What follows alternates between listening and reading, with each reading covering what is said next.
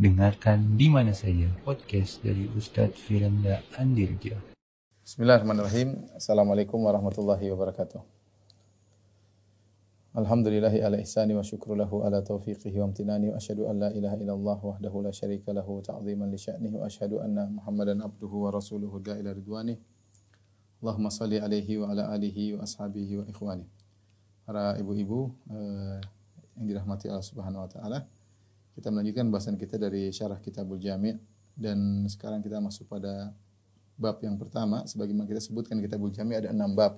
Ya bab pertama bab adab, kedua bab uh, albir wasilah tentang silaturahim berbakti pada orang tua, kemudian bab yang ketiga tentang zuhud dan wara, bab keempat tentang peringatan akhlak yang buruk, yang bab kelima tentang motivasi akhlak yang baik dan terakhir adalah zikir dan doa. Kita masuk pada bab yang pertama, uh, hadis yang pertama. Hadis yang pertama tentang hak sesama muslim. An Abi Hurairah anna Rasulullah sallallahu alaihi wasallam qala dari Abu Hurairah radhiyallahu anhu bahwasanya Rasulullah SAW bersabda hakul muslim alal muslim sittun. Hak seorang muslim atas atas muslim yang lain ada enam. Qila ma hunna ya Rasulullah. Maka dikatakan kepada Nabi apa saja enam perkara tersebut yang merupakan hak muslim terhadap muslim yang lain. Qala Rasulullah mengatakan idza laqitahu fasallim alaihi. Pertama jika kau bertemu dengan dia ucapkanlah salam. Wa idza da'aka fa'ajibhu. Jika dia mengundangmu maka penuhilah uh, undangannya. Yang ketiga fa wa idza stansahaka fansah lahu. Jika dia minta nasihat kepadamu maka nasihatilah uh, dia. Yang keempat wa idza atasa fahamidallah fasyammitu. Jika dia atas, jika dia bersin, kemudian dia memuji Allah mengucapkan alhamdulillah maka fasyammitu maka ucapkanlah yarhamukallah.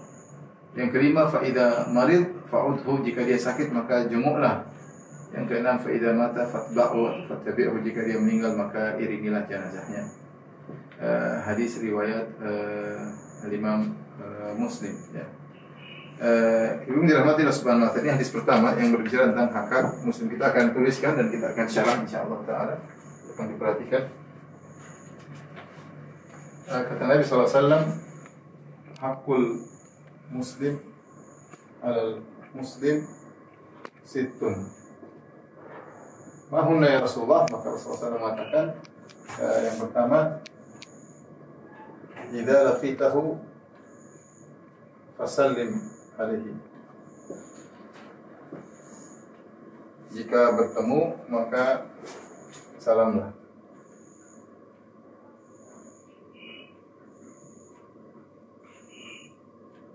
Maka berilah salam kepada salamilah dia. Yang pertama. Yang kedua wa idza da'aka fa'ajibhu. Jika diundang maka penuhilah undangannya maka penuhilah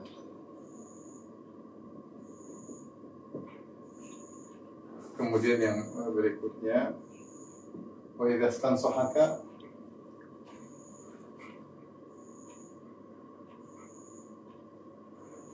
fansah lahu. Jika minta nasihat maka nasihatilah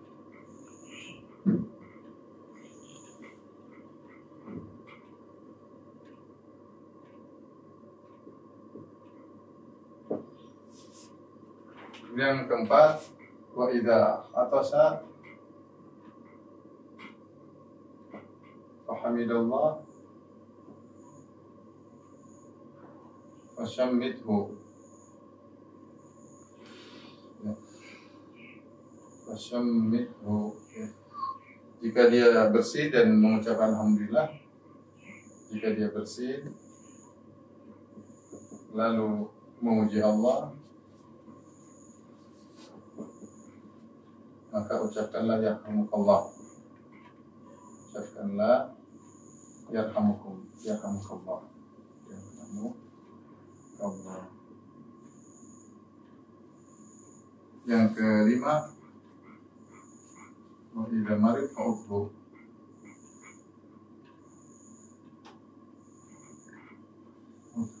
Jika sakit maka jenguklah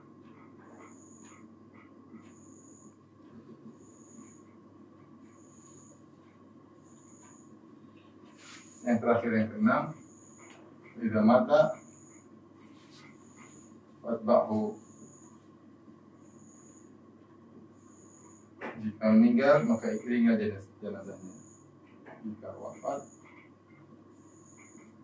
iringilah jenazahnya. Bab ini enam perkara ya, Nabi mengatakan hak muslim atas muslim yang lain ya. Hak muslim termasuk muslimah ya muslim atas muslim yang lain. Ada enam enam enam. Baik uh, kita nomorkan. Ya, pertama yang kedua yang ketiga empat lima enam. Baik yang pertama yang kita bahas apa yang dimaksud dengan hak di sini? Hak hak muslim atas muslim apa hak di sini maksudnya adalah wajib atau sunnah atau apa maksudnya yang dimaksud dengan hak di sini kata para ulama yaitu ma yang bagi fi'luhu yaitu yang seharusnya dikerjakan. Maksudnya adalah hak yang hendaknya dikerjakan, tidak ditinggalkan. Uh, maka dia mencakup baik yang wajib maupun yang sunnah. Baik yang wajib wajib maupun sunnah. Kita lihat bahwasanya di antara hak tersebut ada yang wajib, ada yang sunnah ya seperti mengucapkan salam ini hukumnya sunnah tidak uh, tidak wajib ya. Uh, demikian juga misalnya menyungguh orang sakit. Jadi ini adalah hak yang harus diperhatikan uh, oleh muslim terhadap muslim yang lain. Adapun bilangan enam di sini bukan berarti tidak ada hak yang lainnya ya. Tidak ada mafhum mukhalafah, masih ada hak lainnya. Masih ada hak-hak lainnya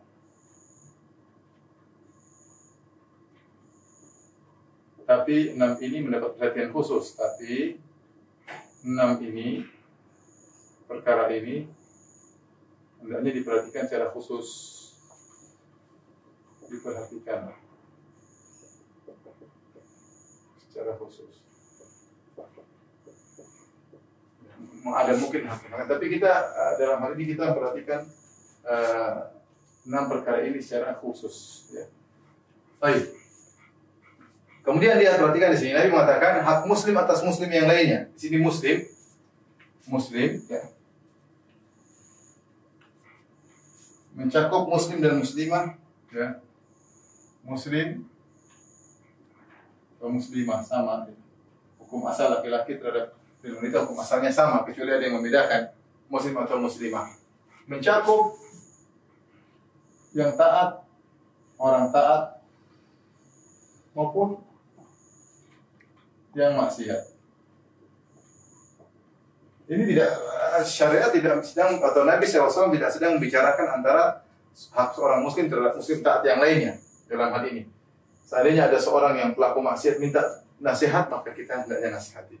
Ada pelaku maksiat ternyata mengundang kita kalau kita tidak ada halangan kita hadir. Jadi Rasulullah mengatakan hak muslim atas muslim yang selama dia statusnya masih muslim maka dia punya hak untuk kita tunaikan. Lain halnya kalau kafir, kalau kafir maka dia tidak memiliki enam hak ini. Ya. Ini menunjukkan kalau orang kafir, orang kafir tidak memiliki enam uh, enam hak ini. Ya. Baik. Ibu yang dirahmati Allah Subhanahu Wa Taala, kita mulai satu persatu kita akan bahas uh, hak-hak tersebut. Yang pertama kata Nabi SAW, Idza kita fasalim alaih. Kalau bertemu dengannya maka salamilah dia. Kita tahu mengucap, memulai mengucapkan salam hukumnya adalah sunnah memulai mengucapkan salam hukumnya sunnah sama muslim. Uh, adapun kalau kita kita apa namanya menjawab salam hukumnya wajib. Ya. Nanti akan dibahas secara khusus tentang uh, hukum salam, bagaimana memulai, bagaimana menjawab, bagaimana kalau memberi salam kepada orang kafir.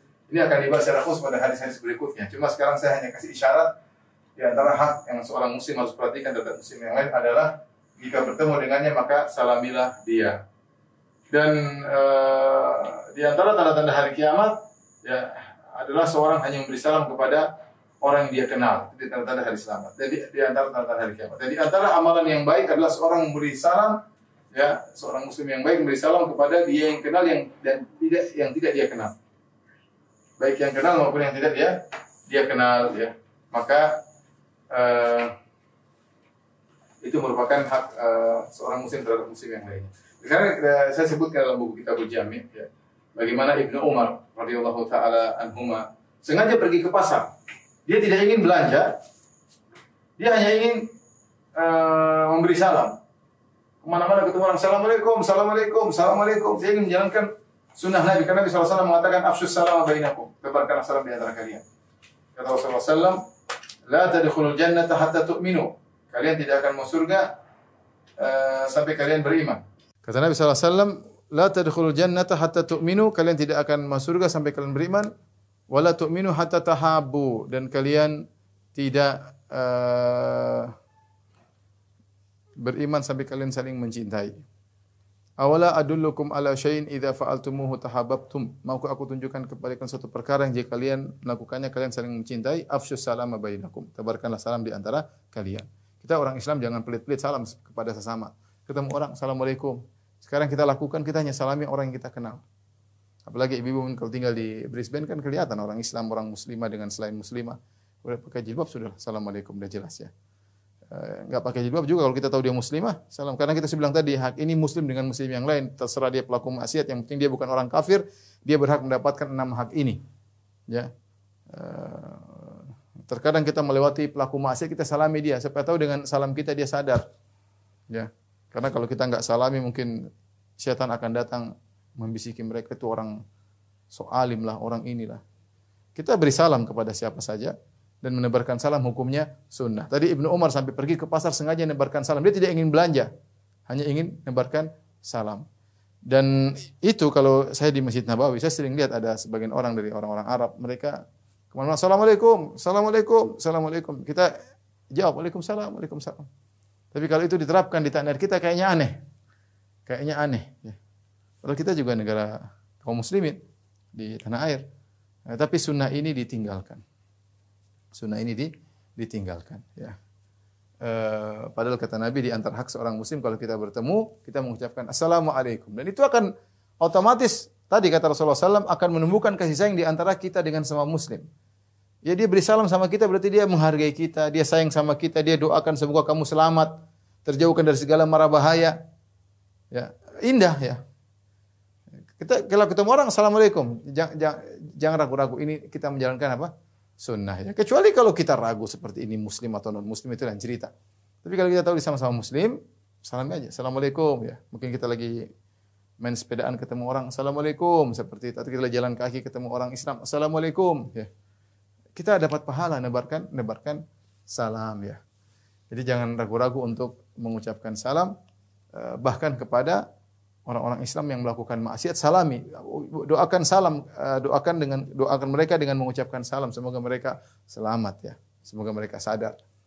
Tapi ini yang pertama. Yang kedua eh, kewajiban atau hak seorang muslim terhadap muslim yang lainnya adalah wa idza da'aka fa'ajibu jika diundang maka penuhilah jika diundang maka penuhilah secara umum eh, undangan dalam Islam datang dalam buku-buku fikih ada beberapa model undangan ya model-model undangan.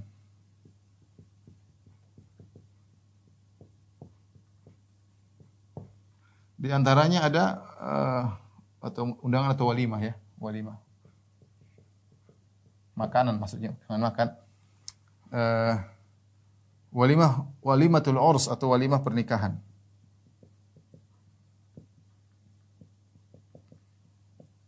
Ada namanya walimah khitanan walimah khitan. Ada namanya uh, walimah uh, pindah rumah. Ini juga ada disebut dalam buku-buku fikih, pindah rumah. Kemudian di antaranya misalnya uh, walimah uh, pindah rumah, kemudian uh, misalnya walimah pulang dari safar.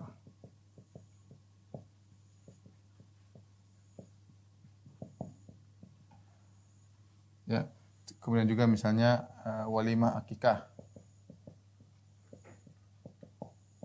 Akikah ya. Uh, ini di antara yang disebutkan dalam buku-buku uh, buku-buku fikih dan lain-lain. Walimah karena kegembiraan kegembiraan-kegembiraan yang lain. yang dalam istilah kita sering disebut dengan syukuran. Syukuran. Taib. Uh, Mazhab Zahiri dan juga sebagian Syafi'iyah mengatakan seluruh undangan hukumnya wajib.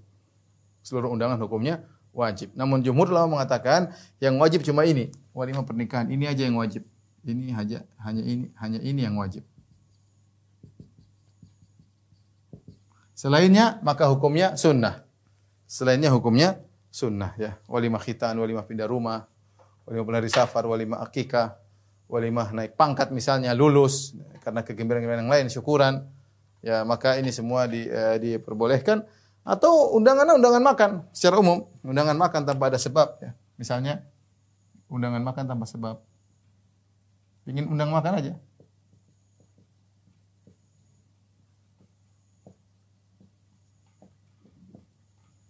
Sebagian orang eh, baik dia sering undang orang makan ya.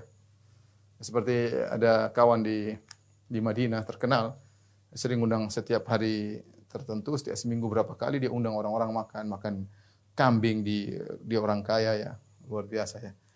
Taib, uh, jadi yang wajib hanyalah walimah pernikahan. Adapun yang lainnya hukumnya sunnah ya. Jadi kalau ada orang undang kita, eh fulan datanglah ke rumahku uh, besok. Undangan apa ini? Ya undangan makan siang aja. Ya, kita tahu berarti hukumnya sunnah. Tidak wajib. Oh insya, insya Allah. Emang makan apa? Kan kambing, oh, kalau kambing wajib dan berangkat. kalau tempe sunnah. Jadi eh ikhwan akhwat yang yang wajib cuma lima pernikahan sisanya ini hukumnya adalah sunnah tidak tidak wajib. Yang ini sisanya adalah sunnah. Hukumnya sunnah. Kalau bisa kita hadiri tentu baik. E, kalau tidak ada halangan hendaknya dihadiri. hendaknya dihadiri. Dapat pahala. Kita dapat apa? Pahala. Nah, walimah pernikahan ini wajib jika memenuhi persyaratan. Wajib jika memenuhi persyaratan.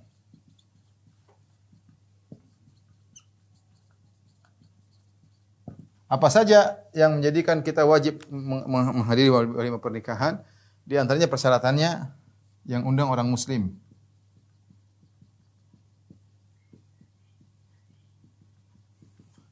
Dan ini bisa kita dapati dalam buku-buku fikih. Yang kedua misalnya kata mereka bukan ahlul bid'ah yang wajib untuk diboykot. Bukan ahlul bid'ah yang wajib untuk diboykot. Apalagi kalau bid'ah tersebut punya pengaruh dalam menyesatkan umat, kemudian ada seorang ulama diundang, dia hadir dalam acara seperti itu khawatir bahwasanya ulama tersebut mendukung bid'ah yang disebarkan oleh ahlul bid'ah tersebut. Maka seorang waspada ya. Tapi intinya intinya eh, yang undang harus muslim. Kemudian sebenarnya mengatakan undangan tersebut pada hari pertama. Untuk walimah hari pertama. Karena sebagian orang walimah hanya berhari-hari, mungkin sampai seminggu. Kalau kita diundang hari pertama, maka itu hukumnya wajib. Kalau hari kedua, ketiga, para, para fukoha tidak wajib. Kemudian yang diundang secara khusus.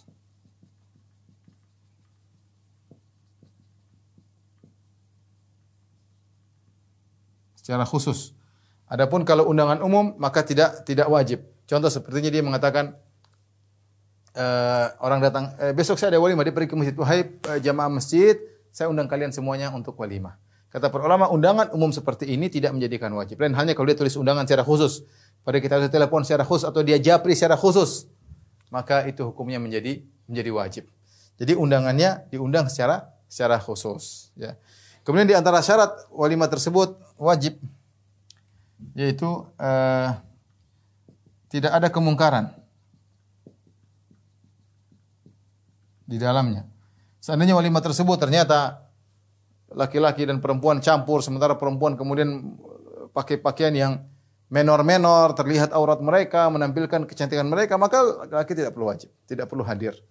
Ya, beda halnya kalau terpisah. Tapi kalau campur kemudian masing-masing perempuan menampakkan pakaian yang terindah, maka walimah sebenarnya tidak tidak wajib untuk dia hadiri. Contohnya kemungkaran misalnya uh, mengundang biduan wanita, ya, kemudian di acara walimah sang biduan menyanyi kemudian dengan eh, berjoget-joget dan nampak auratnya. Ini sering saya lihat ya ada acara walimah pernikahan kemudian ngundang nanggap biduan wanita nyanyi dangdut sambil berlenggak-lenggok mempelai lelaki nonton. Ini adalah perkara yang uh, kita tidak tidak boleh. Demikian juga kalau ternyata dalam acara walimah tersebut ternyata ada maidatul khamar yaitu ada meja yang diletakkan dihidangkan khamar. Maka jangan kita hadir dalam acara walimah uh, tersebut. Ada kemungkaran-kemungkaran banyak. Di antara juga misalnya uh, walimah tersebut hanya diundang orang-orang kaya, orang miskin tidak diundang. Kata Nabi SAW, syarrut ta'ami ta'amul walimah.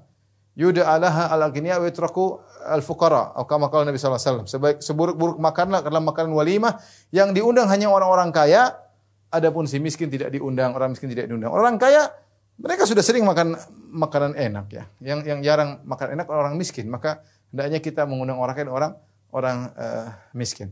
Kemudian di antara juga tidak memberatkan. Tidak ada kemungkaran, tidak memberatkan. Contoh memberatkan jika ternyata undangan tersebut harus bersafar. Saya undang, undang pernikahan di Australia. Gimana saya mau pergi dari Indonesia ke Australia? Berat, memberatkan. Tidak usah ke Australia. Misalnya diundang saya diundang pernikahan di Bali. Ustadz, saya menikah di Bali, datang Ustadz, waduh, saya nggak wajib datang karena itu butuh biaya. E, eh, PP biaya beranya, kemudian sewa, sewa hotel, kemudian oleh-olehnya repot. Ya, kalau perlu kita cuma kirim hadiah, tidak perlu datang karena tidak wajib kita untuk datang jika ternyata harus safar. Ya, ini kita bicara tidak wajib ya, tidak wajib. Tapi jika seorang diundang oleh keluarganya, kerabatnya, dia ingin datang, bagus. Nyamuk silaturahmi, menyenangkan uh, hati mereka. Apalagi kalau ketika dulu kita nikah, mereka dari jauh-jauh datang, maka kita balas kebaikan mereka. Tapi kalau bicara secara hukum asal, maka tidak wajib walimah yang ternyata butuh untuk safar atau ya, ya, yang apa namanya, yang ternyata memberatkan. Contohnya lagi, uh, contoh yang memberatkan, di antaranya seperti Eh, kebiasaan saya tidak tahu saya diceritakan tapi saya tidak melihat ya Allah alam ya. Uh, misalnya kebiasaan sebagian suku atau sebagian daerah kemudian meletakkan kotak sumbangan dan kalau datang tidak ke sumbangan maka akan dicela itu maka sebenarnya tidak tidak wajib. Tapi kalau dia kasih kotak hadiah siapa yang mau kasih untuk memudahkan ya ada masalah. Tapi kalau tidak tidak kasih maka dicela ya dan wajib yang ngasih harus tulis nama ya ini ini agak repot ya. Eh, kalau seorang berat ikut walimah hanya untuk membawa kado, kalau dia tidak membeli kado dia akan dicela, ya sudah nggak usah datang. Itu memberatkan berarti. Itu memberatkan berarti. Nah inilah uh, di antara perkara-perkara yang menjadikan walimah uh, hukumnya adalah uh, wajib. Kalau jika tidak terpenuhi perkara ini, maka tidak wajib walimah tersebut. Maka walimah tersebut tidak uh, tidak wajib. Taib. Ini uh, berkaitan dengan memenuhi undangan. Jadi ikhwan kalau ada saudara kita ngajak kita makan di restoran kayak di rumah kayak maka hukumnya sunnah. Ini kan bukan undangan walimah urs, tapi hukumnya sunnah. Kalau kita mampu kita hadir, kalau enggak ya apa boleh buat ya. Saya disebutkan di antara cerita yang menakjubkan seperti cerita uh, saya ketemu dengan seorang supir, seorang ulama Arab Saudi. Ulama tersebut namanya Syekh Abdullah eh, Al-Jibrin rahimahullahu taala, seorang fakih, fakih Hambali yang tinggal di Arab Saudi. Dia kebetulan supirnya orang Indonesia ya. Uh, hafizahullah masih hidup ya. Cerita uh, Syekh itu punya jadwal orang undang dia makan. Setiap setiap hari ada jadwal makan pergi ke sana pergi ke sini. Dia dia berusaha memenuhi memenuhi segala undangan ya. Padahal dia orang yang sangat sibuk ya. Sampai dijadwalin untuk hanya untuk ada undangan sana undangan sini dia selalu berusaha untuk untuk hadir ya. Dan itu luar biasa. Berusaha menjalankan sunnah ya. Ya, kalau saya saja saya merasa berat ya banyak urusan harus nulis. Karena saya harus merajak muroja harus macam-macam ya. Uh, tidak tidak seperti mereka yang sudah para ulama yang luar biasa ilmu mereka ya. Uh, demikian juga seperti uh, saya Sa'di disebutkan saya Sa'di gurunya Syekh Utsaimin rahimahullahu taala disebutkan hampir seluruh rumah di kampungnya sudah pernah dia kunjungi. Ya, uh, mereka undang dia datang karena uh, apa namanya? untuk menyenangkan hati hati mereka. Di tengah kesibukan-kesibukannya, hampir semua rumah di rumah zaman dulu tidak banyak ya. Di kota misalnya Al Unaiza atau Al Qasim ya. Di rumah tidak banyak sehingga di kampung dia hampir seluruh rumah pernah dia uh, dia datangi ya. Hampir pernah dia datangi ya. Itu di antara sunnah. Kalau kita bisa hadir itu yang terbaik ya. Tapi kalau memang berat karena macet dan segalanya dan kita punya kesibukan yang lain selama itu bukan undangan walimatul urs eh, maka kalau memang memberatkan tidak usah kita eh, hadir ya. Taib. Ini berkaitan dengan eh, undangan ya. Ustadz, bagaimana kalau kita ke walimah ternyata musik-musikan, campur laki-laki perempuan, nanggap biduan wanita, dangdutan ya. Kita bisa mensiasati dengan datang sebelum ada acara maksiat atau kita datang setelah acara maksiat selesai, setelah nyanyi-nyanyi buyar, kita datang. Yang penting kan kita mengucapkan uh, selamat, kita kasih hadiah, menyenangkan hatinya, kita doakan. Ya, kalau kita bisa datang sebelum uh, maksiat tersebut dilaksanakan atau sesudah maksiat tersebut dilaksanakan, maka itu baik, tidak jadi masalah karena tujuan kita untuk mendoakan dia, menyenangkan dia uh, sudah terpenuhi. Ini adalah uh, hak yang kedua. Hak yang ketiga, wa idza stansahaka fansahlahu. Jika minta nasihat maka nasihatilah ya. Ada salah seorang sahabat yang dia membaiat Nabi SAW di antara poin-poin baiatnya wa nushu kulli muslim. Wa nushu kulli muslim itu artinya berbuat yang terbaik bagi setiap setiap muslim. Di antara makna nasihat, nasihat umum, di antara makna nasihat jika seorang minta nasihat kepadamu, eh, maka uh, berilah. Berilah dengan sungguh-sungguh, ya dengan amanah. Contoh misalnya, ada seorang datang kepada berapa kali saya didatangi seperti itu. Ustadz, uh, bagaimana menurut Ustadz tentang si fulan? Ya. Katanya dia belajar sama Ustadz atau katanya Ustadz kenal sama dia. Kenapa? Ah, uh, dia ngelamar anak saya atau dia ngelamar si fulanah, bagaimana menurut Ustadz? Saya harus jelaskan sesuai dengan yang saya tahu. Saya tidak tambah-tambahin, saya tidak lebih-lebihkan.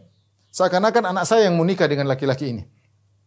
Seakan-akan anak saya yang menikah laki-laki, saya harus jelaskan dengan baik. Saya bilang, misalnya saya bilang, si fulan, Masya Allah bagus, dia selalu sholat saf pertama, hafalan Qurannya oke, okay, tapi dia dalam sisi sisi tertentu dia suka emosi misalnya. Kita harus jelaskan secara detail. Karena ini dia bertanya minta nasihat, apakah saya terima lamaran orang ini atau tidak? Maka saya tidak boleh sembunyi-sembunyikan. Saya jelaskan dengan dengan baik ya.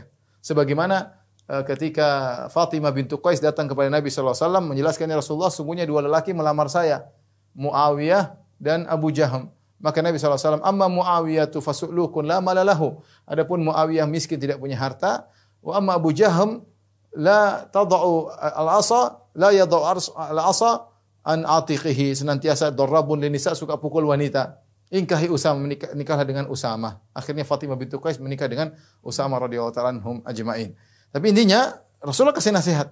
Rasulullah kasih nasihat. Seakan-akan kalau kita kita ditanya seakan-akan anak kita yang mau menikah. Yang kita tutupi. Demikian juga misalnya orang datang kepada datang kepada kita, Ustaz, saya ingin muamalah sama si fulan. Bagaimana menurut Ustaz? Kita harus jelaskan. Si fulan, masya Allah muamalahnya bagus, gini. Cuma kadang dia misalnya suka lupa. Jelaskan. Jelaskan kebaikan keburukannya. Tinggal dia berpikir. Menurut Ustaz bagaimana? Menurut saya oke, okay. menurut saya ya. Tapi saya nggak tahu yang saya saya nampak dari Tuhannya seperti itu. Sampaikan. Eh, dia dia jujur tapi dia suka lupa. Dia jujur suka delay, telat. Eh, jelasin tidak ada masalah ya. Kalau ternyata dia pendusta harus bilang dia pendusta. Orangnya tidak amanah. Omongnya omong besar. Harus kita jelaskan, tidak boleh kita tutupi. Ya karena kita ingin memberikan nasihat yang terbaik bagi orang yang minta nasihat kepada kepada kita. Dan ini hak seorang muslim. Wa idza stansohaka fansahlahu. Jika dia minta nasihat maka nasihatilah dia ya. Maka nasihatilah uh, dia. Ini di antara makna hak seorang uh, seorang muslim. Jika minta nasihat maka nasihatilah dia. Kemudian di antara hak berikutnya ya, wa idza atasa fahamidallah fashammithu. Jika dia bersin lalu memuji Allah maka ucapkanlah rahmukallah kalau dia bersin Shim dia bilang alhamdulillah. Kita jawab ya rahmukallah semoga Allah merahmatimu. Tapi ini insya Allah akan dibahas pada pembahasan berikutnya. Kita tunda pembahasannya. Akan ada pembahasannya lebih detail.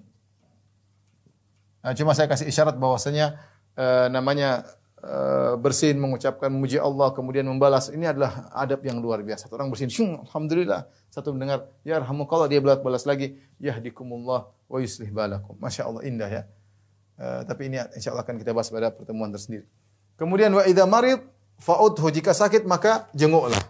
Subhanallah kalau kita baca tentang keutamaan menjenguk orang sakit sangat banyak ya. Keutamaan yang kembali kepada orang yang sakit, keutamaan yang kembali kepada orang yang menjenguk. Ya, orang yang sakit kalau kita jenguk dia menjadi lebih senang, ada temannya, ada teman ngobrol, dia merasa diperhatikan, imunnya bisa naik ya. Bisa kalau dia diisolasi sendiri imunnya bisa drop. Tapi kalau dia ada yang datang, ada yang ngobrol sama dia, bercengkrama sama dia, ya mungkin dia semangat ya, manfaat bagi dia. Ya, kemudian terkadang orang yang jenguk mendoakannya atau mengingatkan dia tentang sholat, yang lupa sholat, boleh kau jama kalau dalam kondisi sholat parah, dalam kondisi sakit yang parah boleh kau jama. Misalnya dia ingatkan, uh, maka manfaatnya manfaatnya besar ya. Uh, kita boleh tulis ini manfaat menjenguk orang sakit.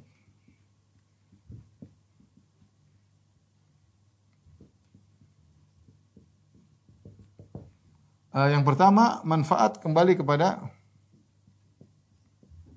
bagi si sakit. Manfaat bagi sakit apa? E, merasa diperhatikan. Hatinya berbinar-binar. Mungkin kata bilang imunnya jadi meningkat. Karena e, kondisinya apa namanya? menyenangkan dan lain-lain. Jadi didoakan oleh yang menyenguk dan lain-lain. Tapi ternyata ada manfaat bagi penyenguk. Manfaat bagi yang jenguk. Apa manfaatnya? Pertama menjadi menjadi mudah bersyukur, mudah bersyukur. Kita tahu syukur adalah ibadah yang agung. Ketika dia melihat orang sakit, ya, dia memuji Allah, alhamdulillah saya sehat. Sakit sangat tidak menyenangkan. Sakit itu sangat apa ya, nggak enak namanya sakit. Ya. Tapi dia sehat, alhamdulillah. Dia ingat dia ingat lihat orang sakit dia menjadi bersyukur kepada Allah. Kata Nabi SAW, nikmatani makbun fihi nas. Dua kenikmatan yang orang banyak lupa, orang terpedaya, as-sehatu wal farak, sehat dan uh, waktu luang ya. Ya. Oleh karenanya disebutkan suatu pepatah, kesehatan adalah mahkota yang dipakai orang-orang yang sehat yang tidak bisa melihatnya kecuali orang yang sakit. Kesehatan mahkota yang dipakai orang sehat namun tidak ada yang melihatnya kecuali orang sakit. Artinya yang benar-benar mengetahui pentingnya kesehatan adalah orang-orang sakit. Nah, di antaranya kalau kita sedang menyinggung orang sakit, kita jadi bersyukur kepada Allah. Kita sehat, lihat orang banyak ter, tergeletak, terkap, terpapar di rumah sakit. Kasihan sendirian, ada yang ber, ber, berhari-hari, ada yang berminggu-minggu belum sembuh-sembuh hanya ditemani oleh suster, enggak, enggak ada teman ngobrol, enggak ada teman. Eh, jadi orang mudah bersyukur kepada Allah Subhanahu wa taala. Yang pertama. Eh, yang kedua, dia dapat pahala besar. Dapat pahala besar. Didoakan oleh malaikat dan dan banyak. Eh, disebut dalam kitab Bujai bagaimana keutamaan orang yang menyinggung orang orang sakit ya. Menyinggung orang sakit. Di antaranya dia selama dia pergi eh, seakan-akan dia memetik buah-buah yang ada di surga. Pahalanya, argo pahalanya berjalan sejak dia keluar rumah sampai ke rumah sakit sampai balik lagi. Argo pahalanya semua jalan luar biasa. Ya. Pahalanya banyak. Apalagi kalau seorang ingin jenguk misalnya punya punya teman sakit di Jakarta Utara, dia berangkat Jakarta Timur, kejebak macet. Macet satu jam, dua jam, pahala argo jalan terus. Jangan khawatir. Karena dia sedang menyinggung orang orang sakit. Dia menyinggung orang sakit. Oleh karenanya, uh, menyinggung orang sakit ini mendatangkan manfaat bagi si sakit dan juga bagi orang yang uh, menyenguk. Bahkan boleh saya katakan yang menyenguk pahalanya lebih besar, manfaatnya lebih besar daripada yang yang dijenguk. Yang menyenguk pahalanya atau manfaatnya lebih besar daripada yang yang dijenguk. Maka seorang berusaha kalau punya waktu jenguk orang sakit. Benar-benar akan membuat dia bahagia ketika kita jenguk dia dalam kondisi terkapar. Ada yang perhatikan, apalagi teman lama kita. Uh, taib, ada beberapa adab yang harus diperhatikan. ketika menyenguk orang sakit. Ya, ini sudah pernah saya bahas tapi saya akan sampaikan secara eh, singkat. Ketika kita sedang menyenguk orang sakit, ya,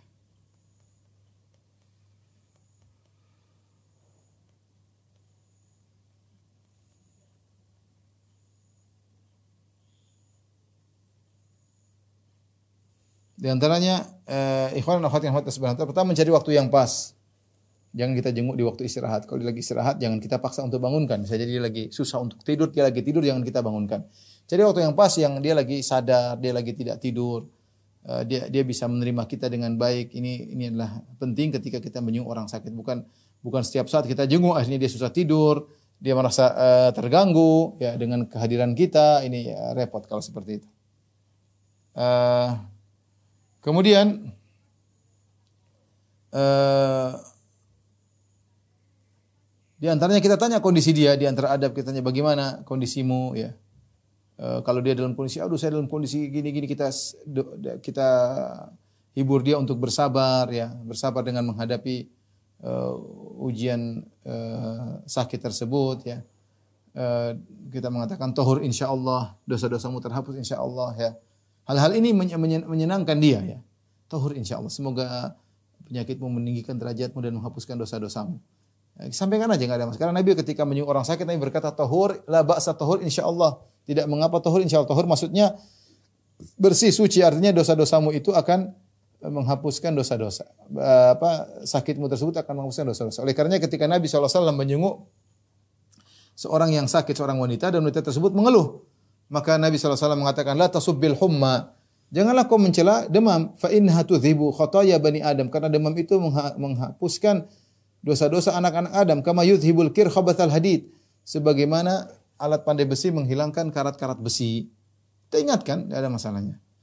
Kemudian juga tidak ada salahnya ketika kita menyuruh kita mendoakan dengan doa-doa yang diajarkan oleh Nabi sallallahu alaihi wasallam. Adhibil ba'sa rabban nasi anta syafi la shifa illa shifa ishfi anta syafi la shifa illa shifa shifaan la yughadiru. Kita doakan dia Allahum adhibin nas uh, adhibil ba'sa rabban nas. Ya wahai Tuhan sekali, sekali, sekalian manusia, hilangkanlah penyakit darinya. Ishfi anta syafi.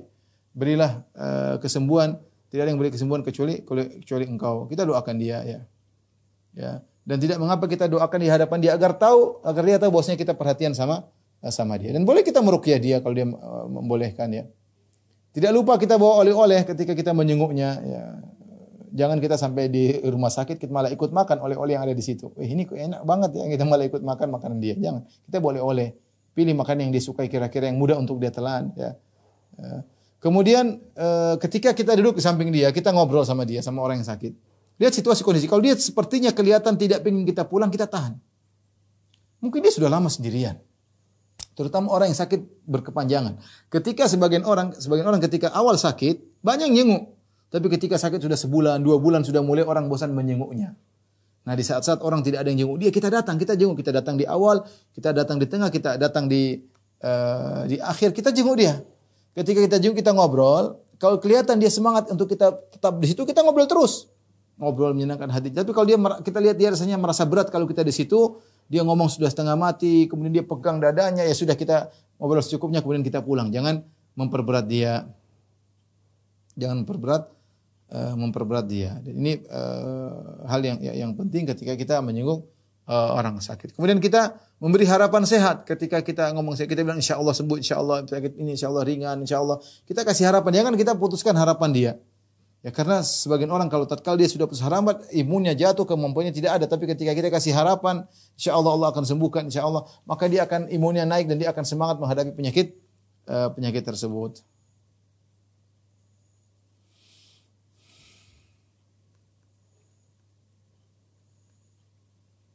Jangan lupa ingatkan sholat, ya hukum sholat bahwa sholat kalau kau tidak bisa tidak bisa kamar mandi boleh boleh bertayamum, kemudian boleh menjamak sholat dalam kondisi sakit, sebagian dijelaskan oleh para para ulama ya. Tapi yang terakhir, bab yang terakhir atau uh, hak yang terakhir wa idza mata fat fattabi atau fatba'hu. Jika dia meninggal dunia maka ikutilah. Sungguhnya mengikuti janazah pahalanya besar. Dalam satu hadis Rasulullah SAW bersabda, "Man syahidal janazata hatta yusalliya falahu qirat." Barang siapa menghadiri janazah sampai dia salatkan, maka dia mendapatkan pahala qirat. Wa man syahida hatta tudfan kana lahu qiratan. Barang siapa yang menghadiri jenazah sampai jenazahnya dikuburkan maka dia mendapatkan dua kirat. Apa itu kirat? Kata Nabi SAW, Mithul jabalainil azimain. Sungguhnya dua kirat itu pahalanya sebesar dua gunung Uhud. Jadi seorang kalau menyinggung orang sakit, sampai disolatkan dia dapat pahala sebesar gunung Uhud. Apalagi kalau sampai dikuburkan dia dapat double. ya Pahala seperti sebesar gunung Uhud. Gunung Uhud sangat besar ya. Dalam hadis yang lain kata Nabi SAW, Man sholat ala janazatin walam yatba'ha falahu qirat fa in tabi'aha falahu qiratan. Barang siapa menyolatkan jenazah namun dia tidak mengiring, tidak mengiringi jenazah bagi dia pahala seperti gunung Uhud. Fa in tabi'aha falahu qiratan, tapi kalau dia mengikuti kakaknya eh, kalau dia mengikuti apa jenazah tersebut falahu qiratan ya. Falahu dia dapat dua qirat. Jadi kalau cuma salat ya dapat satu qirat tapi kalau dia ikuti sampai dikuburkan jenazah tersebut maka dia akan mendapatkan dua qirat dan asgharuhuma kata Nabi satu qirat yang paling kecil seperti gunung Uhud ya. Dua kirat tersebut seperti gunung yang paling kecil di antaranya seperti gunung Uhud. Ini berarti dosa apa pahala sangat besar ya, seorang berusaha untuk tidak uh, uh, melewatkan uh, pahala pahala tersebut. Apalagi yang meninggal ternyata orang kita kenal ya tentu haknya semakin semakin kuat lagi ya. Kita qadarullah di masa pandemi ini tidak semua bisa kita datangi ya. Sebagian sahabat-sahabat meninggal dunia. Kemudian ada protokol Covid tidak bisa kita datangi. Paling kita hanya bisa mengucapkan bela sungkawa ya karena kondisi tidak uh, memungkinkan. Taib uh, ibu dirahmati Allah Subhanahu wa taala ya. Uh, perhatikan di sini. Jadi ini tadi masalah jenazah. Tadi kita bisa bagi dua ya. Jika hanya menyolatkan dapat satu kirat. Jika sampai dikuburkan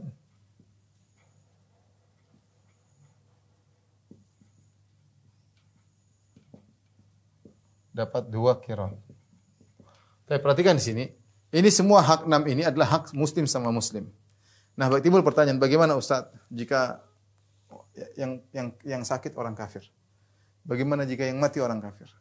Bagaimana jika yang minta nasihat orang kafir? Bagaimana jika yang ngundang orang kafir? Ya. Non muslim. Maka kita bilang hukum asalnya hak ini adalah hak sama muslim.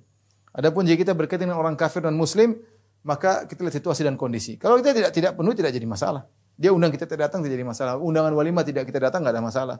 Dia minta nasihat kita tidak nasihat tidak jadi masalah. Ya dia meninggal tidak perlu kita datangi ya, ya. maka dia sakit tidak perlu kita jenguk ini semua tidak bermasalah ya. Tapi jika seorang mandang ada maslahat di balik hal tersebut maka silakan lakukan.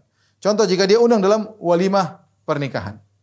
Teman, teman kantor, musyrik, kafir, undang walimah pernikahan. Maka kita lihat kalau walimahnya tersebut ternyata tidak ada ritual agamanya, kita boleh datang. Kalau tidak ada maksiat, kita boleh datang. Tapi sulit ya. Namanya eh, cara walimah non muslim tentu mungkin campur laki-laki perempuan, kemudian membuka apa pakai menor-menoran dan macam-macam. Allah alam bisawab ya. Tapi seandainya tidak ada demikian, kita bisa bisa datang. Atau paling tidak kita kasih hadiah meskipun tidak bisa hadir secara fisik karena hal-hal tadi yang uh, tidak boleh kita uh, langgar ya. Uh, jadi tidak undangan pernikahan dari orang kafir jawabannya hukum asalnya tidak perlu dihadiri tidak jadi masalah kecuali ada maslahat. Tentu dengan persyaratan tadi kalau ada maslahat dan walimahnya tidak mengandung kemungkaran. Kemudian contohnya jika menyinggung orang sakit, orang kafir sakit, boleh kita jenguk? Boleh kalau ada maslahatnya. Lihat bagaimana Nabi SAW menyinggung seorang Yahudi. Yahudi tersebut dahulunya adalah pembantu Nabi. Bayangkan dia pembantu Nabi, dia bekerja sama Nabi, pembantu ketika dia sakit Nabi datang. Nabi jenguk dia, Nabi Nas, Nabi dakwahi dia. Nabi mengatakan masuklah engkau ke dalam Islam. Maka dilihat bapaknya, bapaknya bilang ati Abul Qasim, turutilah perkataan Muhammad. Akhirnya dia pun masuk Islam. Jadi Nabi jenguk orang sakit musyrik, dengan tujuan untuk mendakwahinya. Sama seperti Nabi datang kepada pamannya Abu Talib.